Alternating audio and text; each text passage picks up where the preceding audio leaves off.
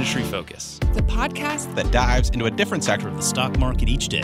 I'm your host, Emily Flippen. I'm Jason Moser. I'm Nick Sciple. I'm Dylan Lewis. And today we're talking financials. Today we're talking consumer goods. Wildcard! Wednesday.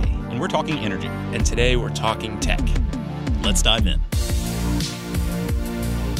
Welcome to Industry Focus. I'm Nick Sciple. Uh, today we're continuing our top stocks week on the podcast with Jason Hall joining me to share some of his favorite energy and industrial stocks for 2021. Jason, welcome back on the podcast. It's good to be on. Belated happy birthday and happy new year, my good friend.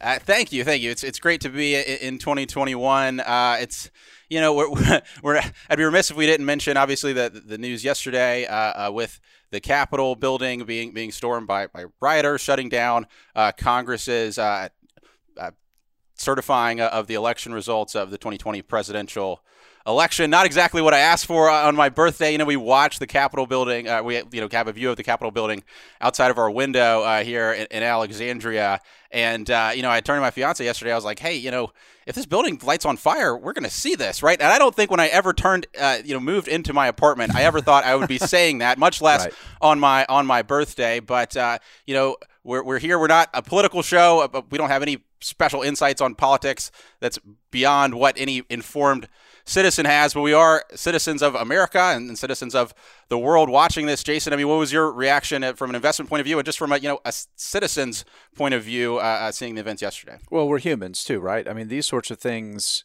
This isn't the sort of thing Americans of this generation have, have had to ever deal with. You have to go back to Vietnam the last time there were, you know, anything like this happening in the presence in the halls, you know, of of Capitol Hill, and certainly nothing like what we saw um, yesterday. I was I was flabbergasted. I was absolutely flabbergasted.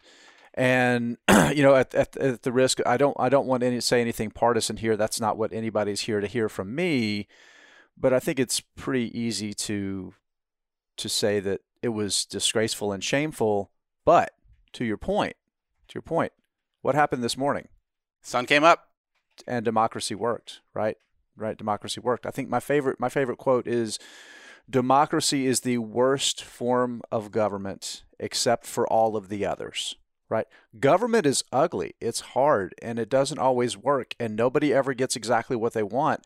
And sometimes the people that don't get what they want lash out in ways that we don't expect. And here we go. We move forward, right? We move forward maybe the biggest takeaway don't mix your investing with your with your partisanship whatever it is. Uh, that, that, that's true. I was flabbergasted seeing seeing the market you know of powering through this with with no results. But again, we're it, it just goes to show it's impossible uh, to predict the market. I, I, think yeah, the important thing for me is what precedents do we set, and I think the precedent that we should set, and I hope we set, is that you know our institutions are will hold strong in the face of you know these sorts of these sorts of events, and uh, that's important for uh, you know the world. It's important for markets, um, and it's important for us as you know American citizens, me and you, Jason, and for you know. Uh, I'm hopeful this is the, the the worst is behind us and, and things look better going forward. But either way, uh, the sun will come up tomorrow, and uh, we'll try to be optimistic about uh, what we can control and we can change and what we can improve uh, going forward. With that being said, we're here to talk about top stocks. Uh, what do you look for in a top stock, Jason? If, is that a good transition? How did that? How did, how did I do with that? I think you did about as well as as any of us can, right? I mean, here here's the bottom line. I'll say this one little thing. I think one of the one of the great things about America is that capitalism you know, this is this is the home of home of capitalism, and this has been the biggest testbed to prove that great companies can thrive. And you know what? Sometimes it's that strife and, and, disruption where they come from. You think about David Gardner, you think about rule breakers looking for companies that disrupt industries, look for big trends, big things that are changing. And that's informed a lot about the way that I invest and the things that that I that I look for, right? So the big thing that I start with is, you know, what is the trend driving a company's prospects? And usually I kind of start the other way. I start, th- I think about trends a lot. I think about things like the global middle class, right? This is just an interesting statistic that came across from me from following Starbucks and looking at Starbu- Starbucks' growth in China and the expansion of China's middle class. You know, China's middle class is going to be in a couple of years like 500 million people. So China's middle class is going to be bigger than the entire United States. And then I'm like, well, well, uh, Africa's growing a lot. You know, Latin America's growing. You know, there's there's all of these other places that are growing, and then you start finding out that the the bigger trend for the middle class around the world is it's going to grow by a billion people over the next 10 years. And then the 10 years after that, it's probably going to grow by a billion and a half people, right? So, as much as the middle class trend hasn't been great here, you know, around the world, that's a big trend. And then you have a big trend here where you have the aging of the baby boomers. So there's this big need for all of the things to support, you know, them as they age in terms of healthcare and housing and that kind of thing. So you find these trends. There's the cashless trend, right? So you find all these trends, and then you have to figure out well who's who's going to benefit from it, right? Who can profit from it, right? So uh, Brian Feroldi, our, our colleague, that's in, and um, uh, somebody I spent a lot of time talking with, talks about figuring out what stakeholders are going to benefit the most. And let's be honest, a lot of those trends, society wins, but maybe investors don't really ever make a lot of money. So figuring those two things out first is like the starting point for me. You know, what's the trend driving a company's prospects, and how much is the addressable opportunity for that company to profit? Now, then when I start digging into the individual companies, you know, there are a couple of key things that I like to that I like to see, right? So one thing is, you know, who's running the business? You know, what is their their track record of success? Um, and I kind of think about I take two different approaches here, right? One thing I love I love founder led businesses, um, but I don't exclusively invest in founder led businesses. But if I found a business that the founder is still in charge, still relatively young, has a lot of skin in the game, and has a long track record of success doing whatever they're doing, that's like a big green light for me. Um, on the other hand, some of my biggest holdings the founder has nothing to do with the business at all. But if there's an institutional history of success, um, that can carry a lot of value too, right? Uh, winners continue to win. Usually is the is, is the case. So, so those are kind of the key things that I look at. Uh, if you were to kind of boil it down into four or five things. Awesome. Yeah, I think I think that's great. I think that the trend stuff I, I think is something that that I, I, definitely use when it comes to all right, where do I think the world is going to be in ten years? What kind of insights do I have about changes that are going to take place? So so for me, I, have tried to really simplify things a lot, particularly through through 2020. I think the, the big lesson for everybody is just that the future is very hard to predict. Um, even if you think you got a beat on what's going to happen uh, tomorrow, uh, you probably don't. And uh, we, we've been reminded of that repeatedly this year. Uh, so one of them is, is just can I understand it? Do I understand what, what's driving this business? Sometimes it can just be you know common sense. So I've, I've talked about online dating, uh, just kind of observing how people behave around me. I remember when I when I invested in in PayPal, the, the big kind of insight for me was they started accepting Venmo for paying for clubs on, on my college campus, and I was like, well, listen, this thing's going to be a runaway winner if everybody on here is using this platform. Something that's just simple um, and easy to understand, and kind of behaviors that are predictable or, or something. Um, that I look for. I kind of kind of along those lines. I think as a beginning investor, uh, I'm always you always get this idea of I want to find this kind of unique thing that nobody else understands. Like I read this thousandth footnote uh, that that nobody else saw. Um, and uh, one one big thing that I, have kind of reached is is you don't get any bonus points for degree of difficulty or for you know uniqueness um, in, in the stock market. Sometimes those great companies are out there, and they just hit you over the head um, and, and, are pretty obvious. So I, I, don't want to make things too too hard on myself. I think David Gardner's on his podcast uh, recently. Uh, one of his uh, things that he talks about is um, if it's a great stock idea, you don't have to think about it too much. Some, sometimes uh, things are you just understand them and, and, they make sense. So I, I look for something uh, uh, like that. Along those lines, how easy is, is it to replicate? Uh, if you understand something well, you can see how, how hard is it for somebody else to enter into this market. What are the behaviors that are driving this business? And I think along those lines too is I'll know when I'm wrong, right? If my insight turns out to to not play itself out in the market. Um, then, uh, then, then that's that's something important. Um, then lastly is just can it withstand uncertainty and what, what's my risk and reward? So again, going back to what we saw this year, you know, you want to understand, okay, in a worst case scenario, how much like what's what's the worst possible thing that could happen to me? And then what, what's what's my upside available? Because you know no matter how good of a bead you think you have on what's going to happen tomorrow or next week or next year you will be surprised. Um, so try to do try to uh, have something where it's easy to understand so you can stick to your thesis if it's still intact and to where uh, your downside is protected for when the inevitable um, kind of hits you. Those are kind of a, a few things that I look for. Obviously, not every investment checks every box, and uh, I break my own rules all the time. Just like uh, just like uh, Ben Graham, I think would say his his best investment he ever had, he broke his own rules. So, um, not to say you won't look at anything in my portfolio and see me breaking that rule, but in a perfect world, uh, stuff that can check all those boxes, have be easy to understand, have a high risk reward, and be something that I think can withstand a lot of volatility, unpredictability um, in the market. Uh, that's something I, I, really like and you know have looked for as I talk about some of these companies we'll talk about today. So along those lines, Jason, we you know the name of the show is our top stocks and energy industrials for 2020. What's a pick that you have for us uh, for this year? Yeah, this is a company that people hear me talk about an awful lot, and that should be a, a key that it's probably a pretty good business, and that's uh, Brookfield Infrastructure. Uh, trades under two tickers. There's BIP, which is Brookfield Infrastructure Partners. That's the limited partnership. And then there's BIPC, which was recently created, and it's a one to one economic equivalent, and it's a corporation. Uh, and there's a huge price. I don't want to focus too much on this, but there's a huge price variance. I think uh, at market close yesterday, the BIPC traded to like a 35% premium to BIP. And the entire difference is that BIP is a limited partnership. BIPC trades as a corporation, so it's like Coca Cola. And, the reason that matters is because this is really a dividend investment and a dividend growth investment. And the bottom line is a lot of institutional investors um, will not invest in partnerships. Uh, they're very rarely um, included in indices, or they're more likely to be excluded from indices. Maybe is a better way to put it, uh, because there's different tax implications. The, uh, the the limited partnerships issue a Schedule K one.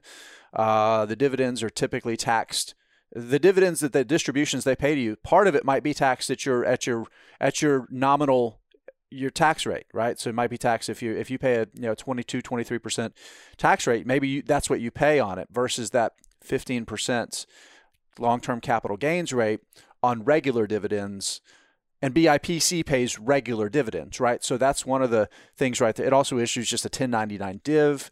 So there's a lot of large money investors that will buy BIPC that BIP is excluded. So that's the biggest reason you see that variance there. So why why is why am I interested in this company? Why is it a top pick for for this year? Uh, so first of all, um, it's talking about the trends, right? So you know we've heard for years and years and years that you know U.S. infrastructure is in serious need of modernization and expansion, right? Whether you're talking about uh, water infrastructure, here's a stat that just blew my mind. This is something that American Water talks about 20% of the treated water, treated drinkable water in the United States is lost in the system every year. 20% leaves the treatment plant ready to be consumed and never reaches a consumer right? It's just lost. That the system is so aging and so old. You think about the electrical infrastructure, you know, the fact that Edison would recognize most of the components as being things that he helped design. Uh, you think about our roads, our bridges. Um, I mean, the list goes on and on, right? I mean, besides the rail, which is owned by the railways, uh, pretty much anything that's a public that's a public property is in dire need of modernization. Um, and then you start just thinking about the growth, right? You think about around the world that big trend of the global middle class you know, I think the, the exact number that the Global Infrastructure Hub, which is a G8 or G20 initiative, I can't remember which, says that that between 2010 and 20 almost 2050, like 2047, I think is the number that they peg to. That the global uh, infrastructure spend really needs to be like 90 something trillion dollars, right? Just to, to modernize and to meet the, the, the global need. Over the next 20 years, the, the, the annual spend needs to be somewhere between three and four trillion dollars every single year. That is a ton, a ton of money. And Brookfield is in the middle of this, right? I, I can't think of any other international company that's better positioned to play a role in the deployment and the modernization of all kinds of infrastructure around the world, whether it's water, whether it's uh, transportation, ports, roads, uh, telecommunications, natural gas, and other energy transmission, power transmission. This is this is their business. This is what they do, and they're very very good at it in terms of generating returns. Since the stock went public in early 2008, it's up more than 584% when you factor in the dividend. it's absolutely crushed, you know, crushed the S&P 500 over that period. The dividend has grown over 700% since it was initiated. And you can buy it today and capture, I haven't looked at it this exact moment, but it's around 4% dividend yield, which is very high, particularly when you consider the interest rate environment. That's because the stock is still down about 7% from the 52 week high back in November. It closed 2020 down about 1% over the full year. You think about a high quality dividend stock with an incredible record of growing the dividend that's tied into some mega trends. And the dividend, the stock fell last year. It's just, it's, it's stunning to me. It's absolutely stunning to me that that the Brookfield Infrastructure Partners stock is still as as cheap as it is right now. And I, I, think honestly, I think it's my top buy right now for anybody that's looking for a long term dividend growth stock. I love it. I absolutely love it. So, Jason, what, one thing that I, I think is, is, interesting with this company as well, you mentioned how big this this opportunity is, but also just there's not a huge number of companies in the world that can go buy up and operate these infrastructure projects on such a huge scale, right? I mean, Brookfield, I don't know if it's in the Brookfield infrastructure uh, uh, entity, but I mean, Brookfield's like nationalizing South American power grids and things like that. Like, there aren't a ton of companies out in the world with that type of expertise. So, you have this big opportunity and a limited set of people in a position to exploit it, at least in a big way. Yeah, and there definitely aren't very many pure plays, right? So the Brookfield is is is a subsidiary. This is a subsidiary of Brookfield Asset Management, ticker BAM, which is one of the largest um, alternative asset managers in the world, right? And this is one of the instruments they use to acquire, improve, operate, and and deploy those infrastructure kind of assets, which fall right in that you know alternative um, asset class for people that are looking for things besides stocks, right, or bonds. So it's it's right right in their wheelhouse. And in terms of their history of allocating capital across the cycles, I mean, I just the, the corporate culture there is just is just you know incredibly good. They've had a couple of CEOs in the in Brookfield Infrastructure's history, but the corporate culture from the board through every part of the executive suite, and then all the way going back to the Brookfield, um, you know, asset management, the parent company is incredibly, incredibly strong, right? They have a process, they're really good at it. They're really good at being countercyclical. In other words, they're, they're, they like to play the game of having access to capital when nobody else does and everybody needs it. And that means they can buy great assets. They can go spend a billion or a couple billion dollars to buy an asset that's a regulated monopoly in an area so they, they don't have to compete, right? I mean, think about the durable competitive advantages that their assets have it's enormous. It is absolutely enormous. Yeah, so I, I really like uh, uh, that one. Uh, so I tell you for my my first pick, uh, I mentioned earlier you don't get any any bonus points for degree of difficulty or for originality. So I'm not going to get any bonus points for Berkshire Hathaway. That's ticker brk.b unless you're super rich and you want to buy the a shares brk.a um, I, I, don't have you know 300000 plus dollars sitting around to buy one share of stock but if you do thank you for listening and give me a call um, but yeah, Berkshire Hathaway, I think you know you mentioned the, the movement on, on um, Brookfield infrastructure. You look at Berkshire over the, the past year, basically uh, uh, um, hasn't really moved um, significantly, about half a percent off its high over the last three years. But you look at how the company performed through the pandemic. Eh, this is a company that just can't be killed, right? You would think an industrial conglomerate would have some issues during the pandemic, have some type of, of speed bump. Uh, operating cash flow up in the second and third quarters. So the company is uh, now trading at 1.3 times book value. Berkshire, uh, Warren Buffett has really turned on the buyback cannon in the most recent quarters. So they've bought 16 uh, billion dollars in stock uh, in, uh, so far this year during the pandemic. 9.3 billion of that in the most recent quarter. Uh, we've got data on September, paid about $216 per B share today. The shares are around 232, so maybe about uh, 10 or 15 percent above uh, where where Buffett was really uh, t- turning on the buybacks. But you know, you say Berkshire uh, really boring. Uh, but when it comes to uh, the recovery, so you've got this valuation, right? Lots of lots of the market is up uh, super high. I would say Berkshire, from a value perspective, is about in the midpoint of where it's traded as far as price to book value over the past 10 years or so, 1.3 times price to book. So really reasonable valuation. And you look at how some of its uh, underlying businesses set up uh, for this recovery. So you've got the railroad. So uh, if you want to bring uh, transport anything in this country from, from LA, Chicago, or any, any of those uh, western part of the country, uh, Berkshire Hathaway's railroad significant player there. You look at building supplies. Everybody everybody's excited about trends. You want to invest uh, in an exciting trend. I think one of the one of the obvious ones right now is there's not enough starter homes for the demand that there is in the market. We've seen this huge spike up um, in home prices this year. We're going to have to see new homes built. Where they own Mac, uh, excuse me, Acme Brick, Benjamin Moore Paint, Shaw Carpet, Johns Manville insulation. Did you know? Did you know Berkshire Hathaway owns the largest seller of recreational vehicles in the world? We've had this huge year for for RVs in 2020. You look anywhere within this company. And uh, I did, Nick, I did not, I, I didn't know that. yeah, yeah. So uh, one of the ones I'm really excited about uh, moving forward. Everybody's excited about uh, electric vehicles. They own Pilot Flying J and 38% now. In 2023, they're going to take their stake up to 80%. I think uh, I think truck stops. When you talk about electric vehicles coming to market and taking taking a bigger share, uh, they're going to do pretty well. You talk how long it takes to recharge these vehicles. You have to sit there at an hour to recharge your, your vehicle. Pilot Flying J um, is the third largest franchisor of quick service restaurants in the country. So when you talk about if I want to go to a place place where I'm where I'm stuck for an hour recharging my electric vehicle. I think they own the property that may be the best positioned uh, to do that going forward. So I think they have exposure um, to some of these trends. But really, uh, the takeaway is you have this company generating massive amounts of cash. We just had basically the the worst uh, pandemic that could have happened to them, and they've they've powered through without any significant hiccups. Buffett is turning on um, turning on the buybacks, as I said, 9.3 billion dollars in the most recent quarter. They still have something on the order of 140 billion dollars uh, worth of cash on the balance sheet uh, that he has available to deploy. And I think he's just going to keep buying back stock in an incredible way. If you look back, um, you know, sometimes I'll go back and you can read some of his old um, partnership letters. There was one he wrote in October 1967 about kind of market conditions right before he wound down his partnership.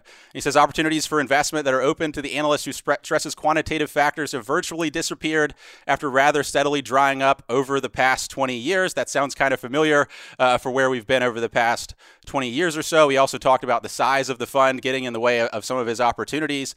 I mean, Buffett has, has had his incredible um, investment success with the Apple investment. That's about half of, of his uh, investment portfolio today. But when you talk about the, the size of, of the company, if he's going to go pursue value opportunities, he's really too big to be going after a lot of this small value uh, where, where, would traditionally be his his kind of uh, bucket he would shop in. So I, I think what's going to happen is like he did in the late 60s in the go-go market, you're going to see him start returning capital to shareholders in a really significant way. And I think we're going to see just massive amounts of, of buybacks um, from Berkshire Hathaway. They've already, you know, Warren Buffett was already featured in the Will Thorndike's uh, The Outsiders book, which is all about capital allocation historically and companies that really bought back massive amounts of their stock when opportunities presented themselves or where there just weren't op- great opportunities for re- you know, redeployment of their capital. I think we're going to see a similar thing play out uh, this time with Berkshire, and I think you're just going to buy massive amounts of stock, just plow uh, their cash flow into that, and um, and the stock is going to outperform the market as, as, some of these other areas in the market um, are, are, a little inflated relative uh, to, to, what they can produce. I think I just think Berkshire isn't appreciated for just the massive amounts of cash they can generate and how they can withstand basically, you know, the biggest disruption Any you could imagine for them yeah. and just power right through. I've got you know a couple of observations about about Berkshire. Um, when we did our year end uh, pre-record with uh, with Lou and with uh, Matt a couple a few weeks back, you know we t- we were talking about Berkshire, and you know I pointed out that you know for for a ten year period, at, at one point earlier this year, the S and P 500 had actually doubled, you know. Berkshire Hathaway's returns, like in total returns over that same period, like it was just absolutely being crushed and it's narrowed. But over the past 10 years, um, the S&P 500 has generated about 320% total returns, with Berkshire a little bit around 250. So it's still you know outperformed. But I, I don't think I've ever been more interested in buying Berkshire than I am right now. Talking about that book value, you know, I, I pulled I pulled a chart just to look, and I think I mentioned too that it was like it had been seven years since Berkshire had routinely traded this cheap. And you look back, and there's been you know little blips on the radar radar where Berkshire stock for a few days or a week fell to below like around 1.2 times book, but it always quickly regained that value. Right, 2020. If you look at the sustained valuation that the stock has had for the, the entire year, this is the cheapest Berkshire has been for this long in a decade. I mean, really, you got to go back to the prior, you know, crash for Berkshire to be this cheap. And here's the thing I think it's easy to anchor on that underperformance and not acknowledge that there was this change in the environment for banks and the way investors views view investors viewed banks that weighed heavily on the performance of the Berkshire stock portfolio. Berkshire Buffett made a couple of really bad investments uh, in, in big oil. The ConocoPhillips investment did not go well at all. The ExxonMobil investments did not go well at all. The IBM investment did not go well at all, right? So there are a handful of of big bets that just didn't work. But you think about the strength of this operating business, and oh, by the way, we just had a 10 year bull run, market bull run that was almost unprecedented. And Buffett told us back before, he said, in strong bull markets, you know, it's going to be hard for Berkshire to outperform. But when the market is down, that's where we can really win. So I, th- I think put all that together, and it's just it seems like a lot of things are lining up in favor for Berkshire to be a great investment over the next decade. Yeah, and, and I would just say, kind of, you know, oh, I'm taking up for Warren Buffett like he needs defending, but I mean, we shouldn't overlook the Apple investment. I mean, that's that's one of, I mean, he's got hundred billion dollars in, in, the thing. I mean, and Apple was the the best performing FANG stock in 2020. Um, you know, even amidst even amidst all, all this stuff. So um, you know, I don't think the guy the guy has lost it, despite no, a lot of completely. a lot of the uh, a lot of the talk about about um, his issues. I, I just think um, again we see how big that Apple investment got and the size of their size of uh, uh, their, their investment portfolio and just the limited opportunities you see in the market, just with how high private market valuations are getting right now. I think he's going to see the best opportunity being uh, buy back your own stock, and he's just going to plow massive amounts of cash into it over the next uh, few years and you know, it, if and when the valuation uh, you know catches up to, to where he thinks is fair value, uh, uh, we'll see. The other th- last thing to point out is we're just a couple years on. So July 2018, Berkshire's board changed the policy around uh, when they could buy back shares. So historically, it had been 1.2 times book, 20% above uh, a book value. Once they were below that range, is when he and Charlie Munger could, could purchase. They, they've since removed that restriction. So you know, uh, wherever the stock goes, he could continue feasibly continue buying indefinitely uh, if he sees that as the best use uh, uh, for capital.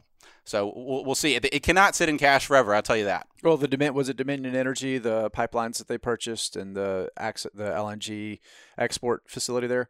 I think we're going to see more of those sorts of things, like these steady cash flow assets that become uh, wholly owned um, subsidiaries. I think we'll see more of that, and you know, Apple was like, that's Coca Cola part two, right? That's this massive, valuable consumer brand that its IP isn't just the product that it makes, right? It's the name and the value and the ability to make these huge profits off of off of something that users really, really like. So, yeah, we'll we'll see what happens next. But I lo- I love this pick, Nick, I really do.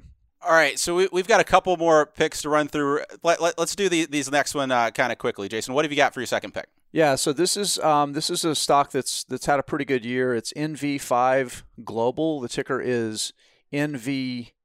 Uh, NV5 Global is a small. This is a this is a microcap stock here. I think the market cap's maybe a billion dollars, maybe a little more but it's had it's had a, a pretty a pretty good run lately. Um, and the reason why is this is an infrastructure engineering company, right? So here we are with uh, Democrats having control of both houses of Congress and and the White House coming up, and there's this idea that we're finally going to see a big push on infrastructure spending. This should be bipartisan. It should be something that gets done, right? I, I don't know if I if I buy into that happening or not. But here's the key, right? It's been great for NV5 investors over the past few months. And the bottom line is that whether it happens or not, this is a business that's going to continue to ride some of those same trends that Brookfield Infrastructure, my first pick, is was set up was set up to profit from. So here's the things that I like about Brookfield Infrastructure, right? Or excuse me, about NV5 Global. So this is a company that is founder led. Uh, Dickerson Wright, Dick Wright, the the CEO is the fa- is a is a founder he owns over 20% of the company shares. And he has a really long track record uh, of success prior to founding NV5, which has been around for over a decade. So the thing is, it's it's this is an acquisitive model. So right, so they they they grow or, organically, you know, eight to ten percent a year, which is really solid. But they do make a lot of acquisitions, right? So there are a lot of bolt-on acquisitions of small engineering firms that maybe have regional they have a good a re- regional coverage, or maybe they have a certain discipline that fits within the NV5 model.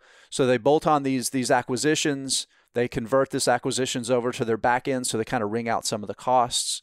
But then they also benefit from cross selling, right? So if you hire, you know, if you buy an engineering firm that focuses on one thing, and they're working with a client on a project and they need engineers that do something different or maybe they are they have a property in a different area that they need to develop or something like that NV5 can meet that need that that small engineering firm couldn't meet on their own right so that's how they can cross sell and that's where a lot of their organic sales growth come from they're actually attached to the fact that the, the, the original deal maybe came through an acquisition right so the bottom line is it's hard to do this well but NV5 has a really good model, right? They're really good at wringing out those costs. They're really rigorous about it.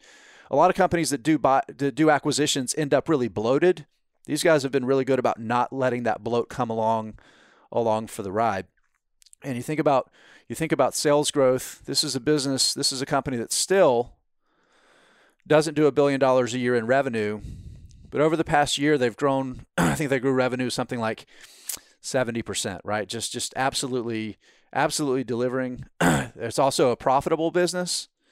And even with the stock price having run, you know, say what, 60% or so over the past year, the forward uh, price earnings ratio is about 23 times, right? So this is a stock that still trades for a really solid discount to the market, which I think the forward PE for the S&P is over 30 times right now. It's just the market trades for really high valuations. You can buy a very small company participating in a really gr- big growth opportunity that's founder led, that's profitable at a great price, right? I think it just kind of checks almost every single every single box for me. Again, the big caveat is the way that they've done a lot of their growth is a hard way to do it and the bigger they get, the harder it's going to be to find acquisitions to give meaningful growth, but they're still so small, I think it's it's it's a great company to buy. Awesome. Yeah. So so NV5. So en- it's an engineering firm. So they're the folks who are doing the construction of, of some of these projects. Yeah. Yeah. So well, they they they do they so they do the engineering. They do a lot of the pre work. They do project management. They um, recently made a big geospatial services acquisition. So that's a big deal in the West with the wildfires and all that stuff to do geospatial work and to help make sure to help companies like power line transmission and that kind of thing. So they're, they're they've kind of expanded a little bit outside of their initial scope, but it's a really smart place that they've expanded into. They've been really, really disciplined. So yeah. Awesome. So my second pick, just just quickly, is Texas Pacific Land Trust. I discussed this company on December 10th uh, with Luis Sanchez. Uh, stock's up about 15% uh, since then, trading at about a little over 800 dollars a share. Today, it's Texas Pacific Land Trust. On January 11th, it will become Texas Pacific Land Corporation. So if you listen to the episode back on December 10th, you know the history of this company goes back to the 1800s. There was a company called the Texas Pacific Railroad that went bust and had a, a, a certain amount of land. They formed a trust uh, for the shareholders in that company to hold and maintain that land over a period of time. Well, we're here 120, 100, almost 140 years later. Um, and that company is now uh, is going through the process of, of, becoming a corporation. So on um, January 11th, they will distribute one for one uh, for shares of Texas Pacific Land Trust. They will distribute shares to Texas Pacific Land Corporation. The phone number is the same, the address is the same, the ticker is still the same, TPL, but the company uh, will change into a corporate form. So, just from a business operations point of view, what's interesting about this company? Well, I think over the past year, obviously really rough uh, for oil and gas. Uh, the oil oil price is down um, significantly as, as demand uh, throughout the world ha- has fallen. Um, also, there was some supply, some supply issues, obviously, in the spring with, with Saudi Arabia and Russia kind of going to war uh, with one another. But now we've, we've seen prices stabilize. They're above $50 now. Saudi Arabia has done a significant cut uh, in an attempt um, to support the market, and it appears with, with demand returning later this year and with uh, the, the, measures that some of these producers are taking, we're in a, an environment that should be constructive um, for oil prices. So we said, okay, oil prices are headed up. Generally, a lot of these companies that would be exposed to that aren't attractive investments. So we've talked about on the podcast a lot about exploration and production companies. You have these fixed costs you got to put in to keep your wells maintained and that sort of thing, which you're exposed to lots of commodity risk. Uh, these companies sometimes have, have misaligned management teams those types of issues. So you don't necessarily want to invest in those businesses. But what Texas Pacific Land Trust gives you is a way to get some exposure to that uh, without uh, you know having some of these operations that that an E&P company has. So, just kind of straight from their perspectives, TPL Corporation is one of the largest landowners in the state of Texas with approximately 880,000 acres of land comprised of a number of separate separate tracts located in 19 counties in West Texas. They also own uh, royalty interest on 80, uh, a, a one 128th royalty interest on 85,000 acres of land and a 116th non-participating royalty interest under 371,000 acres of land in western Texas uh, and 4,000 uh, additional net royalty acres. So they own basically they own massive amounts of land in West Texas that includes so this is the Permian Basin this is the area where among these shale plays where the cost of production is the lowest where you hear a lot of these companies that uh, that have talked about focusing their investments like Exxon and Chevron and others said hey we're going to de-emphasize some places like the Bakken we're going to emphasize the Permian where, where our prices are lowest so to the extent oil production is is reducing and it certainly is reducing um, in the U.S. some of those dollars are going to uh, flow to the Permian, which is where Texas Pacific Land Trust is located. So they have uh, surface rights. That's where you see um, pipelines and the like constructed. Just uh, on January 4th, Kinder Morgan uh, turned on their Permian Highway pipeline, taking natural gas um, out of the area. It's fully subscribed on on regular contracts there's the big the big issue in the Permian for the longest time has been takeaway capacity. And if you want to install these pipelines, Texas Pacific uh, has those surface easements that folks have to pay them to get access to that as well. As I mentioned, they have this royalty acreage. So whenever oil gets pulled out of the ground on, on the, the acreage that they control, they get income coming in. So they don't have to pay to build the pipeline. They don't have to pay to drill the wells. They just get an income based on the oil and gas um, that's produced. And they're predominantly in the region, uh, in the Permian Basin, where we're going to still see some continued uh, uh, production uh, of oil and gas. So essentially, uh, you, you, look at the balance sheet for the company, no debt, um, over $300 million in cash. If you look at the uh, at their free cash flow yield, so this is just their free cash flow uh, divided by the market cap uh, of the company. Kind of the in, it's the inverse of the free cash flow multiple. If you like the price to free cash flow multiple, if you like to look at that, uh, it's it's uh, basically the highest it's been in, in five years.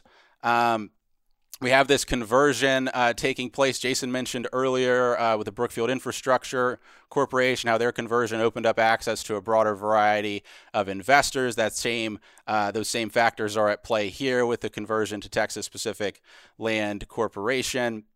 The other thing is you just get better corporate governance. This has been in a in a trust management style for in excess of hundred years. The the trustees were appointed for a lifetime uh, lifetime appointment. Now you're going to get regular uh, reporting. Uh, fully, uh, the, they're going to have a new board in place. Eight of nine members being independent. Different incentives, right? If you're a trustee, you're just trying to preserve these properties going forward. You have a lifetime appointment. Nobody's going to fire you. If you are a manage, manager, uh, you know someone who is a, a corporate manager, you can get fired if you don't do a good job, and you have incentives based on the performance of the company and all those sorts of things. So, so what basically what you're getting with, with Texas Pacific Land Trust is uh, exposure to what is likely to be an area of, of, the U.S. where oil and gas production continues, where there's demand to either uh, get pipelines installed on their land or to you know continue to extract oil and gas um, from that region. You get it in a company with a super strong balance sheet. So even if there's continued volatility in the oil and gas market, this company is not going to go bankrupt on you. They're going to stick around to collect that value, and that value really is the oil and gas um, um, in the ground. And I think today, if you look at the valuation relative to where it's been in the past five years, it's attractively valued um, issues that, that might not work out for them. Obviously, if, if oil and gas prices are, are low over a period of time, people might not choose to produce oil and gas on their land, and they don't get money if no oil and gas comes out of the ground, or if nobody's using those uh, those surface easements to install new pipelines because because producers have decided to not um, install more pipelines. But if you do believe that that oil and gas production is going to continue in a meaningful way in the Permian Basin in the U.S. And I think it will because if you want to think about it just from you know the future perspective, we need natural gas to light our homes. I know renewable energy is certainly on the rise, but but natural gas is going to be an important contributor to our to our energy grid for decades to come just as just as oil is going to be a you know important contributor to travel and and those sorts of things. Also from just a national security point of view Permian Basin is probably our greatest asset when it comes to you know oil and gas uh, uh, production here in the country uh, to develop over the next you know few decades. So does that mean we're ever going to get our production back to the peak it was um, a few years ago? No, but I do think uh, they're, they're going to continue generating cash um, out of this region for a long period of time, and uh, Texas Pacific gives you uh, some exposure to that. Crazy, crazy stat. Last week, I don't know if you saw this. You probably did. Zero barrels of oil came into the United States from Saudi Arabia. When's the last time that happened? I, I, I can't I can't remember. I yeah. can't remember, right? Um, so and that's that's happened in a large part because of the Permian Basin, the Bakken, you know, the development of a lot of these, these shale resources. So it's it's valid. You know, the thing I like about this the most, Nick, is yeah, there's exposure to prices, right? Because low oil prices mean lower royalties. They have because it can affect volumes that come out of these areas.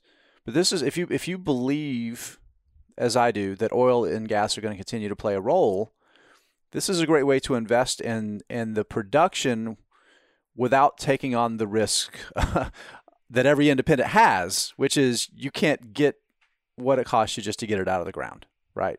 This is the best. You own own the royalties, own the real estate. Yeah, let somebody else deal with producing it. Absolutely. I think about we've talked about AerCap on the podcast in the past as a way to invest in an airline recovery. Mm-hmm. You own the airplanes. Yep. Even if the air, even if the airlines go bankrupt, you have AerCap has these planes, these planes that will continue flying. There's still demand to fly, um, still demand for that value that airplanes represent. And I think in a similar way, Texas Pacific is in a similar spot, right? This so whether these these E&Ps go bankrupt or not, that oil and gas in the ground has value, right? It has value for for what it can be done, you know, what we can do with it, and you know, fuels or fertilizer or chemicals or plastics or all those sorts of things. That has value and will continue having value whether these companies, these producers go bankrupt or not. And Texas Pacific owns the option on that value. So um, um, that, that's that's the scenario you're in uh, uh, with these companies. All right, Jason. Uh, so those are our, our, our, stocks we ran through. So we've got Texas Pacific Land Trust, soon to be Texas Pacific uh, Corporation, TPL, Berkshire Hathaway, ticker BR, BRK dot B. If you're a, a regular person. And if you're super rich, you can do BRK uh, A. And then Jason, what were your two two picks for us? So the the second one was NV5 Global, ticker NVEE, and Brookfield Infrastructure, the Infrastructure Partners, ticker BIP, and then Brookfield Infrastructure Corporation's BIPC. I encourage people that it makes sense for to buy BIP at the current at the current valuation. All right, yeah, and uh, if you want to see more information on Texas Pacific, like I said, you can go back to our December 10th episode. I, th- believe we've talked about we've talked about the Brookfield companies over and over again. So look back anywhere in our in our uh, history, and you, will be able to track it down whenever we're talking about renewable yieldcos or, or, any of that sort of thing. Jason, always love having you on the podcast to talk about some of our favorite stocks, and I'll look forward to having you on again next time. Thanks. This was fun. Sure, we'll be talking soon. As always, people on the program may own companies discussed on the show, and the Motley Fool may have formal recommendations for or against the stocks discussed.